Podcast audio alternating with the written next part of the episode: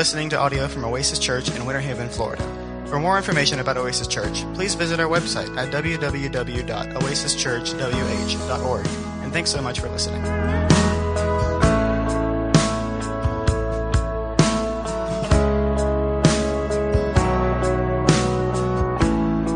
If you have your Bible, if you have your tablet or electronic Bible app, whatever you've got, I want to invite you to turn with us to the book of Haggai. It's in the Old Testament. It's one of the last 12 books in the Old Testament. This particular book, uh, written by a man who's one of the 12 minor prophets, not because he was small or because his, uh, his role was minor, but just because of the length of the writing that is attached to his name. He's considered minor as far as the space he took up in the Hebrew Bible and certainly the space he's taking up in our Bible bound or app. It's not taking up very much space at all in your app, but nevertheless, He's still one of the minor prophets. Last week, we discovered that Haggai came to the children of Israel, but more specifically, the nation of Judah, after they had returned from 70 years of captivity back to the homeland.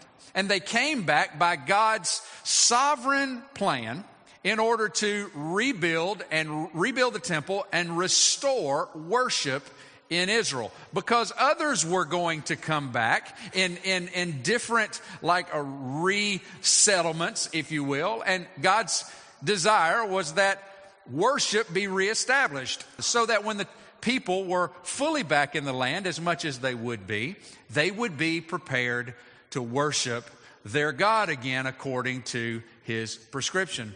Also, God was making preparations for the few centuries to come when his chosen one would be born in that city or in that region and be ministering in and around that region and city. And ultimately, the temple was going to be very important to the ministry of God the Son who would come and be God's not only representative, but God in the flesh. And so Haggai was a prophet that had come to those who had come first back into the land under God's plan, under God's sovereignty.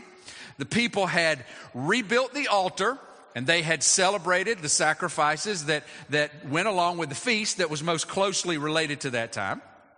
And they had restored the foundation of the temple. But because of some local pushback, some local opposition, and things that were circumstances contrary to their comfort zone, they set aside the temple building project in order to work on some other things. And that setting aside was a total of 16 years that they had stopped doing what God had sent them there to accomplish. And while they were on a hiatus from God's uh, building project, they were working on restoring their own homes, which wasn't a bad thing in and of itself, but because they were putting all of their focus on themselves instead of what God had called them to do, they were in the wrong. And so after 16 years of disobedience, God sent Haggai and another prophet by the name of Zechariah to come and encourage the people to get back engaged in the project that God had sent them there for. God invited them them, encouraged them, and showed them how it was in their best interest to simply get back on track with Him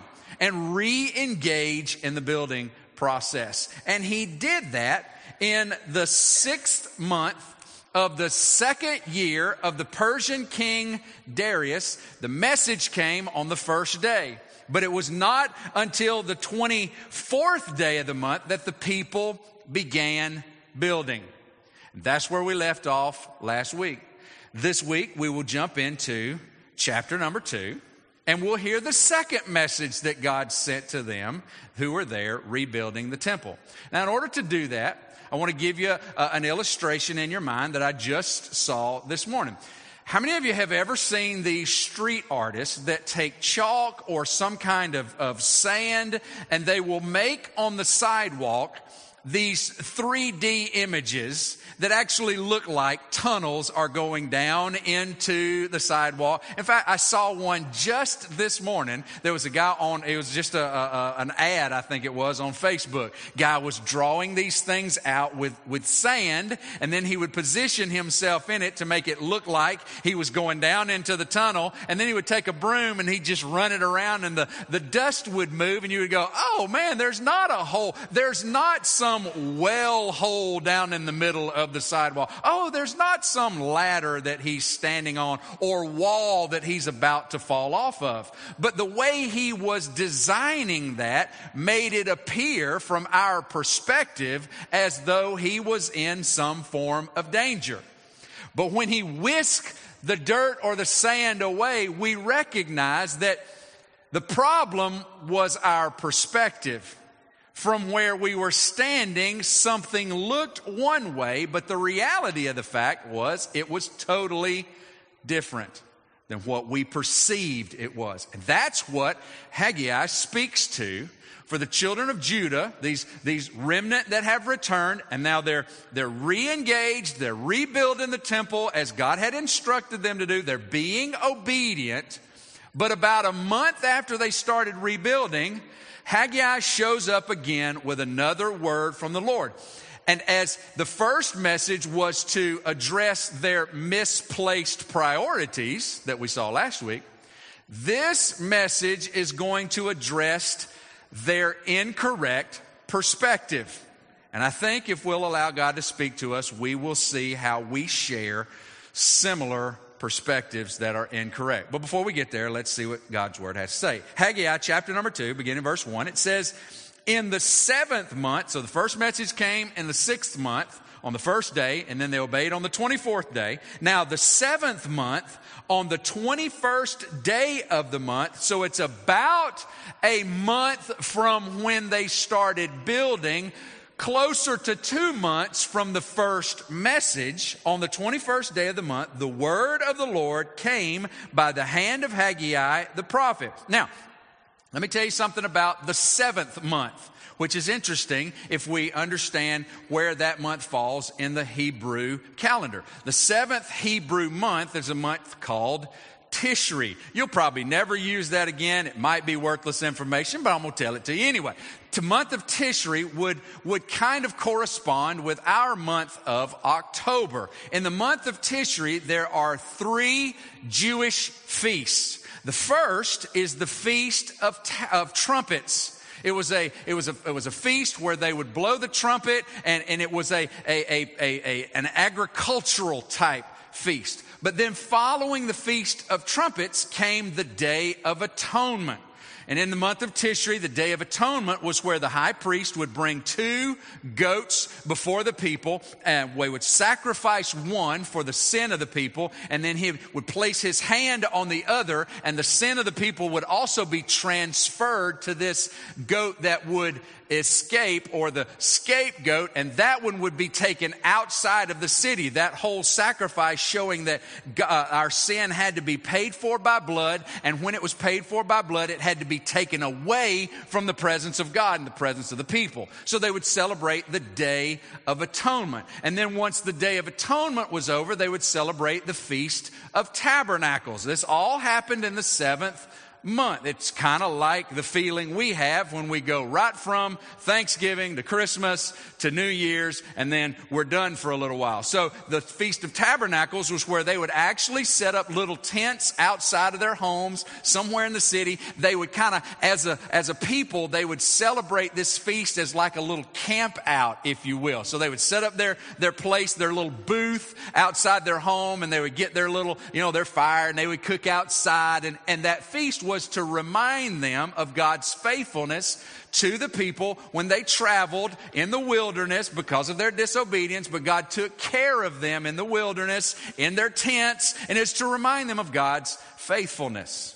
And that's the month in which we are uh, hearing from Haggai. It's the seventh month. And one particular author said that this is probably coming on the last day of the feast of tabernacles. So they're, they're in a feast period, they're celebrating, they're remembering, and it seems as though this might be the last day before they're off celebrating for a while, and Haggai shows up. Here's what God said. He said, verse 2, Speak now to Zerubbabel. How many of you have used that word this week? Anybody? I told y'all you need to use this fun word to say. Zerubbabel, say these things to Zerubbabel, the son of Shealtiel, the governor, and to Joshua, the son of Jehozadak, the high priest, and to all the remnant of the people, and say, same folks that heard the first message, same folks that are hearing the second message, the leaders and the people, here's what God has to say. And God's going to show them man's perspective or their perspective on what they're doing. What are they doing? They're rebuilding the temple. Why are they rebuilding the temple? Because it was destroyed by the Babylonians. Who built the temple to begin with? Solomon, and he had all kinds of workers. The whole nation was behind the building of the temple when Solomon did it. And now a remnant is charged with rebuilding what has been torn down. Here's what God does He asks three questions. Question number one who is left among you who saw this house in its former glory? So God asks a question. He says, I want you to ask the people. I have a message from the Lord. Here's what God wants to know. Question number one Is there anyone here who remembers what the temple that used to stand here looks like? Now, probably you're thinking like I am. Well, they've been gone for 70 years. I mean, surely that there's nobody alive. But but follow this timeline, okay? Because when Judah was taken captive, they were first attacked and deported in the year 606 BC. Babylon came in, destroyed, uh, it, uh, it, it took over Jerusalem and Judah, and deported the best of the best. Y'all remember some fellas by the name of uh, Daniel and Azariah and Mishael and I don't remember what the other guy's name was, but in uh, Babylonian, it's Abednego. But anyway, so you remember those guys got taken away? 606 BC. So from 606 BC, start the clock 70 years. Here's the thing. It was another 20 years before the temple was destroyed. So 586 is when the temple was destroyed. The first deportation went out in 606. Another two groups of people came out of Israel to Babylon before they made their trek back in 538, which would only have been about a time of 66 years. All right, so how many of you are 66 or older? Raise your hand. All right, everybody look around. These are, these are the ones who deserve our respect and honor. These are our elders in the church. Now, let me ask you, those of you who are 66, can you remember anything from your teenage and childhood years? Of course you can. Especially if you had ever gone to the Capitol and walked up into the Capitol on the 4th of July and remembered what it was like in the nation's capital on the 4th, you would certainly remember. So it's possible that there were some who had traveled back who had seen Solomon's temple in all its glory. And listen, y'all, it was glorious. Gold all around. There was all kinds of ornamental stuff because he spared no expense on building this temple. Unfortunately, the Babylonians stripped it of all its gold and silver and precious stones and wonderful tapestries and all that. And now it's just a big pile of rubble. And here's what God says first. Question number one. How many of you remember what the temple looked like? And I'm sure if there were those in the crowd that remembered, their hands shot up. I was, Haggai, Mr. Haggai, I was there. I, I just can't tell you how magnificent it was. And probably seeing that rubble, maybe his eyes were to well up. If you've ever been to the Capitol, you know that there's not too many buildings in the world that look like it. And what if a warring army were to have destroyed our capital? And there we stand in Washington, D.C., at the end of that long mall, and we look at the rubble. And somebody goes, Does anybody even remember what this thing looked like? And we would go, I do. I've been in that thing. And you would probably come real close to being overwhelmed with emotion. Now, God's not picking on them. And he's not trying to upset them, but he's trying to make a point about their perspective. So he says, Anybody here? And I'm sure he wouldn't have asked if there was nobody there that remembered. And then he said, Question number two, still in verse number three How do you see it now? What's it look like to you now? And I'm sure the discussion going around was this is never going to look like it did before. Uh, this is, we're never going to be able to bring this back to the way it was. We're just, okay, so we're 40,000. He had the whole nation on this building project. And here we are. Not all of us are even builders. We're just volunteers because we wanted to come on. It's never going to look like it. That's how I see it now. It's always going to pale in comparison.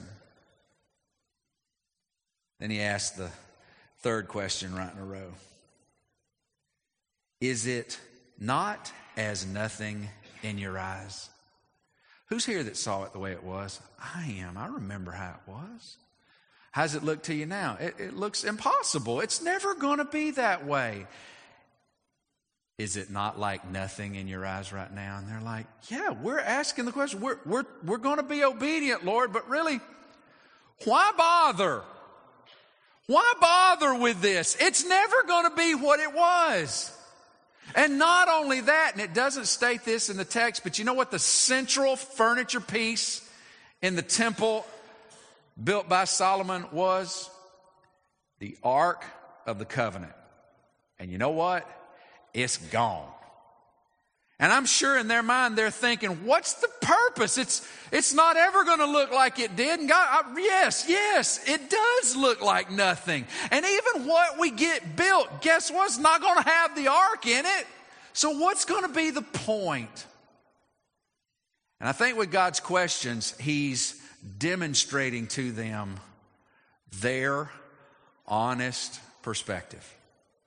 I think he's allowing them to just say it. This is how we see it. This is what we think. We don't get it. Man's perspective. You ever been there? Like you know what God says. You know what he says and you know what his word instructs and I've shared and folks have said what God's word says, but that doesn't make sense to me, and I don't see how that's going to be of any help whatsoever in my situation. That's just, that's not going to work out, and I'm going to do that, and it's not going to work, and, and then I'm going to be worse off than I was, and from our perspective, that's how we see it. That may even be how we've experienced it in our life. But I think what God does is shows us gives us, if you will, an opportunity to say how we see it and how we feel. And then he backs up and addresses what needs to be done without scolding us about how we feel. Here's what God says He says, How many of you here saw it? I did. How does it look now? It looks terrible. Is it not like you just want to say this is worth it? Yes. Okay. I'm glad you said it. Verse number four. God shows them man's perspective and then he gives them divine instruction. All right, so I know you see it this way. But here's what I want you to know. Here's what I want to tell you. And some of you today are here. I, let, no, let's just be honest. All of us are here today with really good human vision with really good human perspective on what's going on in our life and around us. And here's what God says when it comes to what I've called you to do, here's what He says. Yet now, He gives three instructions. He says, Be strong, O Zerubbabel, declares the Lord. Be strong, O Joshua, son of Jehozadak, the high priest. Be strong, all you people of the land, declares the Lord. What does God say? I know how you see it. I know this doesn't look worth our time. And I know you're thinking it's never going to matter like it mattered before. Here's what you do be strong, be strong, be strong. On Friday, was it Friday, Cade, that we played or Thursday? I forget. Anyway, it was Friday. Our little middle school boys team played a, a much bigger team. And they came into the gym. Well, I say they, they were in the gym. Our team came into the gym, saw them. They're much bigger. They've been playing together longer. Um, they, they just, they were just good. And, and we were missing about four, maybe five of our players. And I think it was 29 or 39 to nothing after the first quarter. Pretty close. Now, let me tell you something. Our boys, they were trying. But when the timeouts and the quarters ended, they came off the court like this right here. And they're looking at us like, well, now what, coach? We've done all we know to do. what craziness you got up your sleeve. The bottom line is, is that as human coaches, we didn't have any craziness. We were just getting beat. But you know what? Myself and the other, he's the head coach, and you know what we were saying to him the whole time? Look, Stay in it. Stay in this. Do not let down. Do not slow up. Do not hang your head. We need to see chins up. We need to hear you talking. We want to see you to keep fighting. I don't care how many, how many points are on the board. Stay in it. You know what we were saying? Be strong. Be strong. Be strong. But you know what we couldn't say? because I'm going to infuse you with ability. We couldn't say that. All we could do was encourage. Hey, we believe in you. Stay strong, stay strong, stay strong. Be strong, leader. Be strong, leader. They're going to need you to be strong. There's a, there are leaders in the room right now leaders in this church, leaders in your home, leaders in your work, leaders in your community. You know what God's saying to you who know Jesus as your Savior and you think it's pointless for me to keep trying to do this, it's not making any headway. He's saying, be strong. Be strong, be strong, be strong, be strong. I know how you feel. I hear it, I see it, I know it. Be strong. And then he goes on with the second instruction that he gives. He says in the same verse, verse number four, work. Be, be strong, work. Now, we told the boys, hey, chins up. I mean, don't you let down. Don't, don't droop your shoulders. You get in there and be strong. And here's, but here's what I need you to do. I need you to run that play we've been practicing. I need you to remember that when you make that pass, you cut to the basket and look for the ball to come back. And when you get the ball, look for the cutter, make the pass, make good passes. Don't just throw it up behind. I need you to work. I need you to do what you know to do, what you've been called to do. Look, I need you to be strong, chin up, head high, but I need you to do what we've brought you here to do. Work. Now I'm going to jump ahead just a little bit into verse number five. We're going to go back. Uh, we're going, we're going to go back, Andy, to verse number four. But for right now, I want you, he says, work, verse five, how? According to the covenant that I made with you when you came out of Egypt. I don't want you to go do your own thing. I don't want you to run an audible here. I don't want you to work at what you think needs to be done. I want you to work according to the covenant that I made with you when you came out of Egypt. What was that covenant? It, it, it, was a, a covenant of promise. It was a covenant where, as the people obeyed, God would bless, and if the people disobeyed, God would pull back his blessing. Now, last week I made a statement to you, and I, and I, I meant that statement. That was, He made that promise to Israel that if they would obey him, he would bless them physically, financially, agriculturally. And I made it very clear that he made that promise to Israel and not to followers of Jesus in this time. But I left it right there. And this past week, for whatever foolish reason, I actually listened to my own sermon. Anybody ever listen to yourself on a recording? It is horrible, but I listened to it. And I heard myself say that, and it just kind of left hanging. God has not promised you health and wealth and happiness.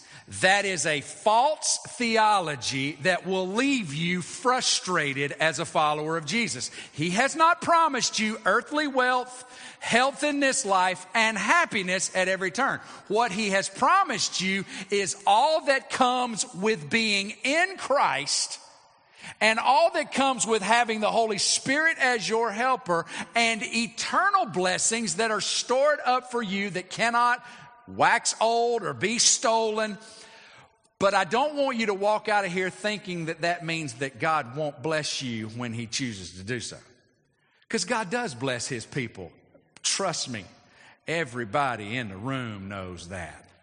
And God is providential you just can't think, well, I'm obeying God, so I don't understand why my bank account's not going up. I must not be obeying enough.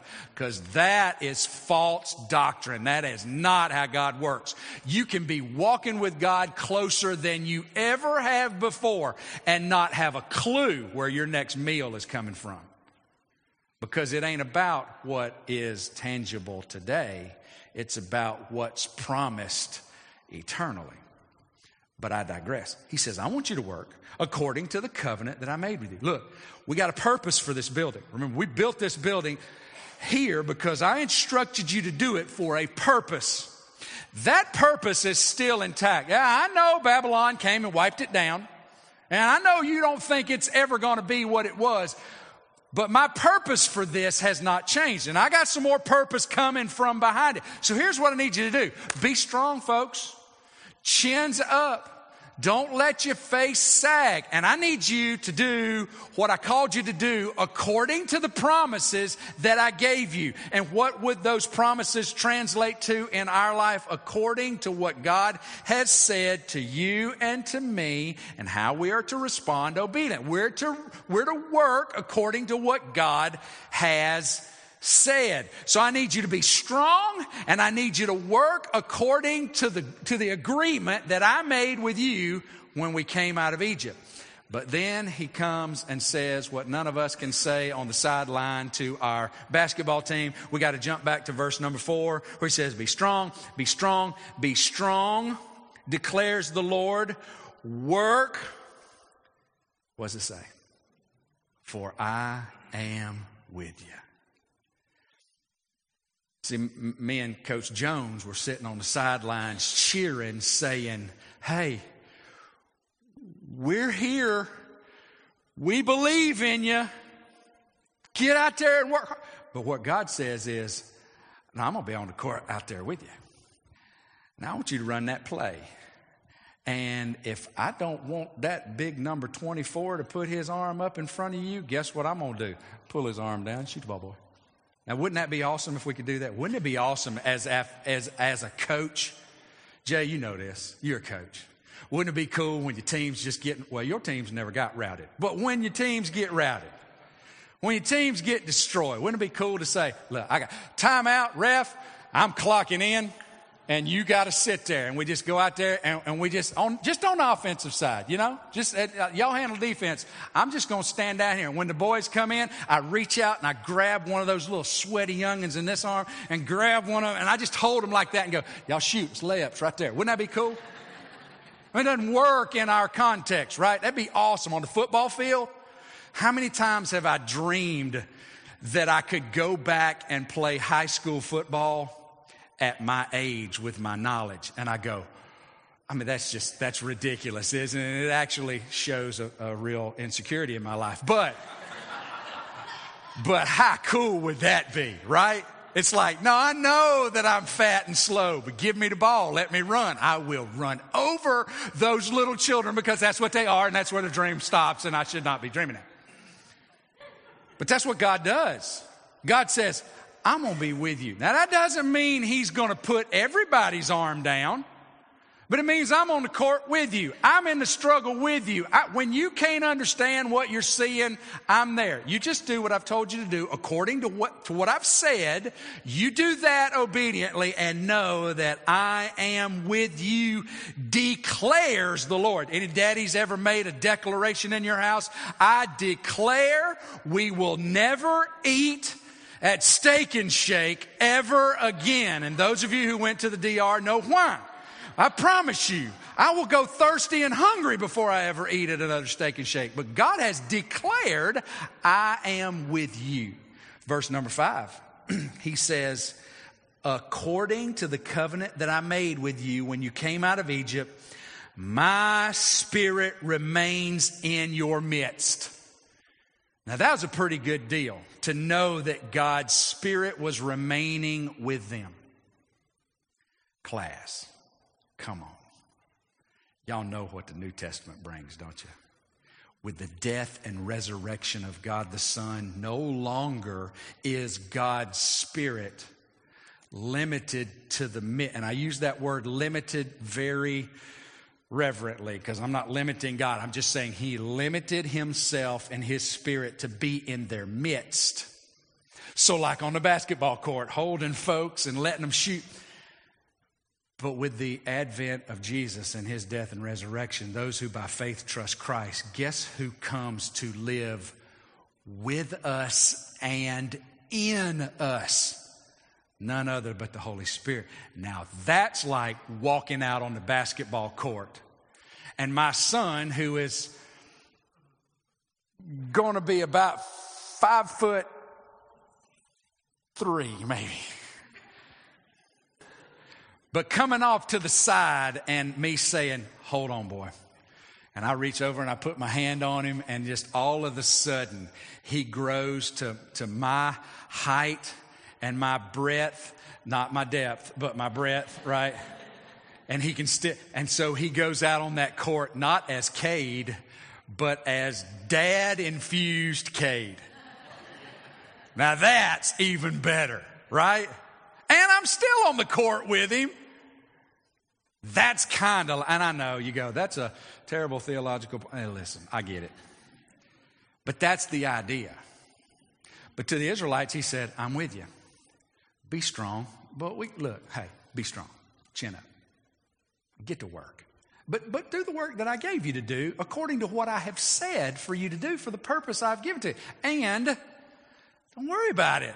I'm with you, and my spirit will be in your midst. And so the last instruction he gives, it just makes sense. He says in the last part of verse 5, fear not. I know how, I've heard how you see it. I understand how you see it. I know what you think about it, the perspective that you have. I get it. But I'm doing something that you don't see like I see. So I need you to be strong. I need you to work according to what I've said, and I need you to say no to fear because you got nothing to fear. Yeah, but but God, it's good. I know I know all about them. I know about him. I know about what they're saying. I get look, I just need you not to be afraid because of what I said. Yet God shows us our perspective and he says, I understand that's how you see it. I understand that's how it looks to you. But I need you to stay engaged with what I've said, knowing that I'm with you. Now, this only applies to those who are followers of Jesus by faith. Don't come in here thinking, well, God's on the side of everybody who just does what, uh, does, tries to do right and live right. No, no. These are God's people that He's talking to. And I'm, I'm taking this message and I'm giving it to God's people who have by faith trusted Jesus and Jesus alone to forgive them of their sin and make them right with God through his death and resurrection. But just in case you showed up today and said, well, that doesn't apply to me, can I give you some more exciting truth? It can apply to you if you'll just submit yourself to the God who loved you and gave himself for you. And he says, I need you to keep doing what I told you to do, and I need you to not worry about that. I don't have time to do it. If you've got the app, in Exodus chapter 19, verse 4, and Exodus chapter 33, verse 14, God gives words to Moses and to Israel, and it sounds a whole lot like be strong. Be strong. I'm with you. And he turns around again and does it to Joshua in Joshua chapter 1, verses 5 through 9. And he says, Joshua, I know Moses is dead. I know everybody thinks that there'll never be a Moses, and there won't. But here's what I want you to do I want you to be strong and have courage because I'm with you, and nobody's going to be able to stand against you because I'm going to be there to make sure what I've called you to do happens. You just keep walking forward behind me, and don't you worry about anything else. He does it again through David to Solomon. When he's looking at him in First Chronicles chapter number 28 verses 10 and 20 he says Solomon God has chosen you to build this temple. Now do it. Do it with confidence that that's what God has called you to do. And guess what? He's gonna be with you so be strong. And then I think about what Jesus said to Christians well, to his disciples, first off in Matthew 28 19 and 20, he says, Now, I'm going away, but I want you to go make disciples. And I want you to know this I'm with you always. And he'd already told them, I'm going to send another comforter to be with you to provide that that is needed. So we see God's divine instructions that are to over, overlay man's incorrect perspective. How many times have we just stayed defeated? Because we look around us and the best we can tell, things just aren't working out like we heard God say they would work out according to His Word. And so we're just gonna get discouraged. And God says, You can't do that. You don't see like I see. I think it was through the prophet Isaiah who said, Your ways aren't like my ways. My ways are higher than yours. You don't see it. You see it in part. I see it completely. And in the last part of these verses, he gives us a little glimpse into the bigger picture. Let's read these verses. We'll pick up in verse number six. So he moves from man's perspective to divine instruction. Now he's going to give us a little bit of his perspective. He says, For thus saith the Lord of hosts, yet once more in a little while, I will shake the heavens and the earth and the sea and the dry land. Sounds like an earthquake motif. I'm going to move in the midst of my creation, and it's going to be undeniable in a little while. And I'll shake all nations so that the treasures of all nations shall come in, and I will fill this house with glory, says the Lord of hosts. You say, Ooh, is he talking about Jesus who's going to come? Maybe. He certainly did come. And when Simeon, you remember the old man who prayed over the infant Jesus? He's like, Lord, you've shown me your glory in your house. And that was certainly true. But Jesus has not demonstrated his glory yet in the temple like he's going to. So that must be still into the future. So it's coming. And God says, I'm bringing all the treasures of the nations and it's going to be all we need. He says in verse 8, if you've ever taken the Crown Financial course. You memorize this verse when God says, The silver is mine, the gold is mine, declares the Lord. Well, God, we don't have enough resources. He's like, I own all the resources. It's all mine. When I'm ready for them to show up, they'll show up. When I'm ready for the place to be uh, wrapped up in glory, I'll do it. For now, I just need you to be strong and work and not be afraid. But it's coming. I want you to see what I see so that you can trust me beyond what you can see in the temporary. And then he says, the latter glory of this house, the glory that's going to come later, the latter glory shall be greater than the former. And let me tell you something. The former glory of the temple was talked about as far as folks had traveled in that time. The Queen of Sheba came to look at the temple Solomon had built and she was blown away. If you've ever been, Rhett and I were talking about the Mercedes-Benz Stadium that he got to go to uh, for the Passion Conference. We talked about Jerry Jones's monstrosity out in Dallas where the Cowboys play. Look, those things are glorious, but you ain't ever seen nothing like the glory that God's going to display in the place where He allows His Son to set up His kingdom and rule. He's going to be like, you just forget about anything you've ever enjoyed. Because everything's a small world compared to what God's going to do when He unveils His glory. The greater glory will come later and in this place I will give peace. Is there peace in Jerusalem right now? If you were to ask nine out of ten Americans if there'll ever be peace in Jerusalem, what will they say? Never. But we have an incorrect perspective. See, we only see what's around. God goes, look, what I'm going to do is according to what I've said. You just be strong. You just keep working. You just don't be afraid because I am with you. God's perspective says, it's not about what we see now. God's perspective says it's not about what we're doing, but about what He's doing and what He's going to do through us as we just obey.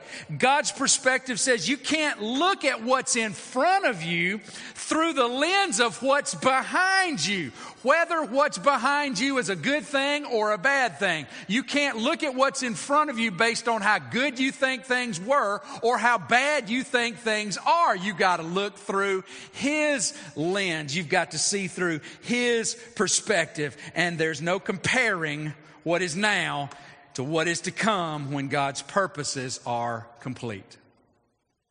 So, what do we do? We stay strong. We work. We don't let ourselves get wrapped up in fear. And that's really why we're here together today. To remind, well, certainly to celebrate Christ and his death and resurrection, but we're here to remind one another that, hey, brother, it ain't, it ain't how you see it. Somebody tell me it ain't how I see it, because I'm seeing it, and I mean, it just ain't looking good. It doesn't look like it's going to work. Somebody need to tell me. And that's what we're here for, to remind one another. It's, it's not how you see it. it it's not our perspective. God's, look, God's outside of what we're seeing and feeling and, and, and experiencing. We've got to be strong according to what God said. We've got to keep going according to what God has said. And we don't need to be afraid because God is with us. And better than that, God is in us if we know Jesus as Savior by faith alone in His death and resurrection. That's good. Hey, that's good news, y'all. That's good stuff. So, what about a New Testament application? Well, we live in the New Testament time, so let me ask you this. Are you strengthened? Are you engaging and are you exercising or uh, refusing to fear in the church on the basis of your perspective or on the basis of his perspective? See, there's a lot of ways we could go on this. The first way is you could say, well, a successful church has got facilities and programs and money and all kinds of things and bells and whistles. You know what? There's not anything wrong with that, but that does not determine a successful church. Or we could look at a church and go, you know what, they don't have but just a few people and their music's not that great and the preacher goes along every week and, you know, it's just, we don't really think, it's, by the looks of things, it's not like they're going to be moving and shaking anytime soon. But you know what, that doesn't mean that that's a, a sick church either. What, what, what has God said to the church? Make disciples. Make disciples. And from God's perspective, we can go into church and go, huh, this ain't the way I'm used to it, but are they making disciples according to the word that He said? Or you could go into a church that I mean is exploding, and maybe it's a good one, but you could look at it and go, okay, I'm seeing a lot of stuff, but are we making disciples? How are you perspect? How, how is your perspective on the church? What's your perspective on your life? Are, are, you seeing your life on the basis of the mistakes that you've made and the, and the, and the junk that you have in your past or the, eh, eh, or the inabilities that you think you don't have and all that kind of stuff? Are you seeing your life that way? Well, that's an incorrect perspective. Why? Because what God has said is no, I take you and then I'm gifting you with what you need. I give you what you need to obey me. And then I'm going to empower you to use the gifts that I gave you to do what I've called you to do. So it's not about what you bring to the table. You're not that great. I'm great. You, you're not that incapable. I'm capable. How do you see your life? Right perspective, wrong perspective. How do you see your place in the ministry? Oh, I'm just a little nobody. No, you're somebody with the promises that God has given to all of us to share with those around us. You have a role to play. So, here are a couple, three verses that I want to share with you as you walk out today, all from 1 Corinthians. To address our incorrect perspectives, here we go. 1 Corinthians 15 58.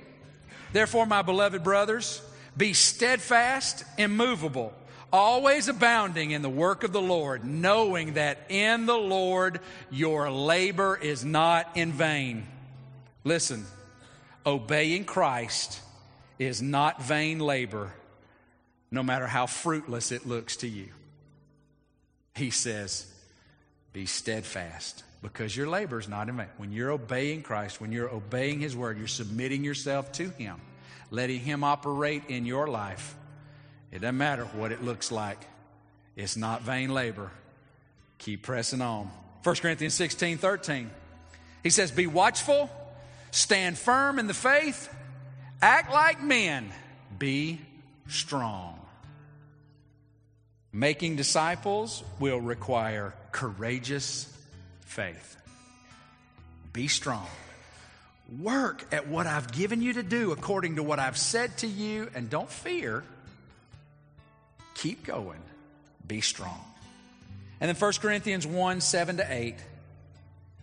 Paul said, so that you're lacking in, uh, so you're not lacking in any gift as you wait for the revealing of our Lord Jesus Christ, who is to come, who will sustain you to the end, Jesus is, guiltless in the day of our Lord Jesus Christ. Listen, the last, Jesus will sustain, sustain his disciples to the end. So, what is God's call on our life? First one is be strong. Let's say that together. What's God want for us to be? Be strong. What is God's instruction on our life, regardless of how we see it and feel? It's to, to work according to what he said. So let's say that. He wants us to work according to what he has said. And then the last thing that he's called us to do, knowing that he is with us, and if you know Jesus by faith, he is in you. He wants us to fear not. Say that with me. Fear not. Well, those are all you got to do today. Just those three. Just be strong, keep on active, and don't be afraid. And guess what? You're with folks who know that we struggle doing that, but we come around one another to encourage one another, to press on. Because it's not how we see it, it's how He said it, and that's what we're pressing toward. Amen? Let's stand together. We have some folks that are coming to the cross over to my right, your left. They're there to pray with you. They're there every week because they know that maybe God stirred your heart through what you've heard through His Word. They want to be there to help you as you wrestle with those things. Or maybe you're carrying a burden that you go, man, I just wish, I just wish I had somebody to share this with that could just pray with me. Well, there they are, and that's what they're there for. Guys, I want to encourage you respond obediently, not to me. It's not about do, trying to do more for God. This is about just doing what He's called us to do. If you don't know Jesus as Savior, it's about submitting to Him. according to what He said about you and uh, the salvation that's been provided for you. Father, we thank you for the day. We thank you for your word. We thank you for your love. We thank you, Lord, that, uh, that we have everything we need in Christ. And through the power of the Holy Spirit, we've got all the power that is necessary to accomplish what you've called us to do. Give us courage to be strong. Motivate us to allow your son's life to work out in ours according to what he has said. And then, God, give us the uh, ability to say no to fear because you're with us. May that be true of Oasis Church. May that be true of each one of us. God, I pray that you will show us what needs to be dealt with today. We love you and we thank you. First in Jesus' name we pray. All Oasis Church said.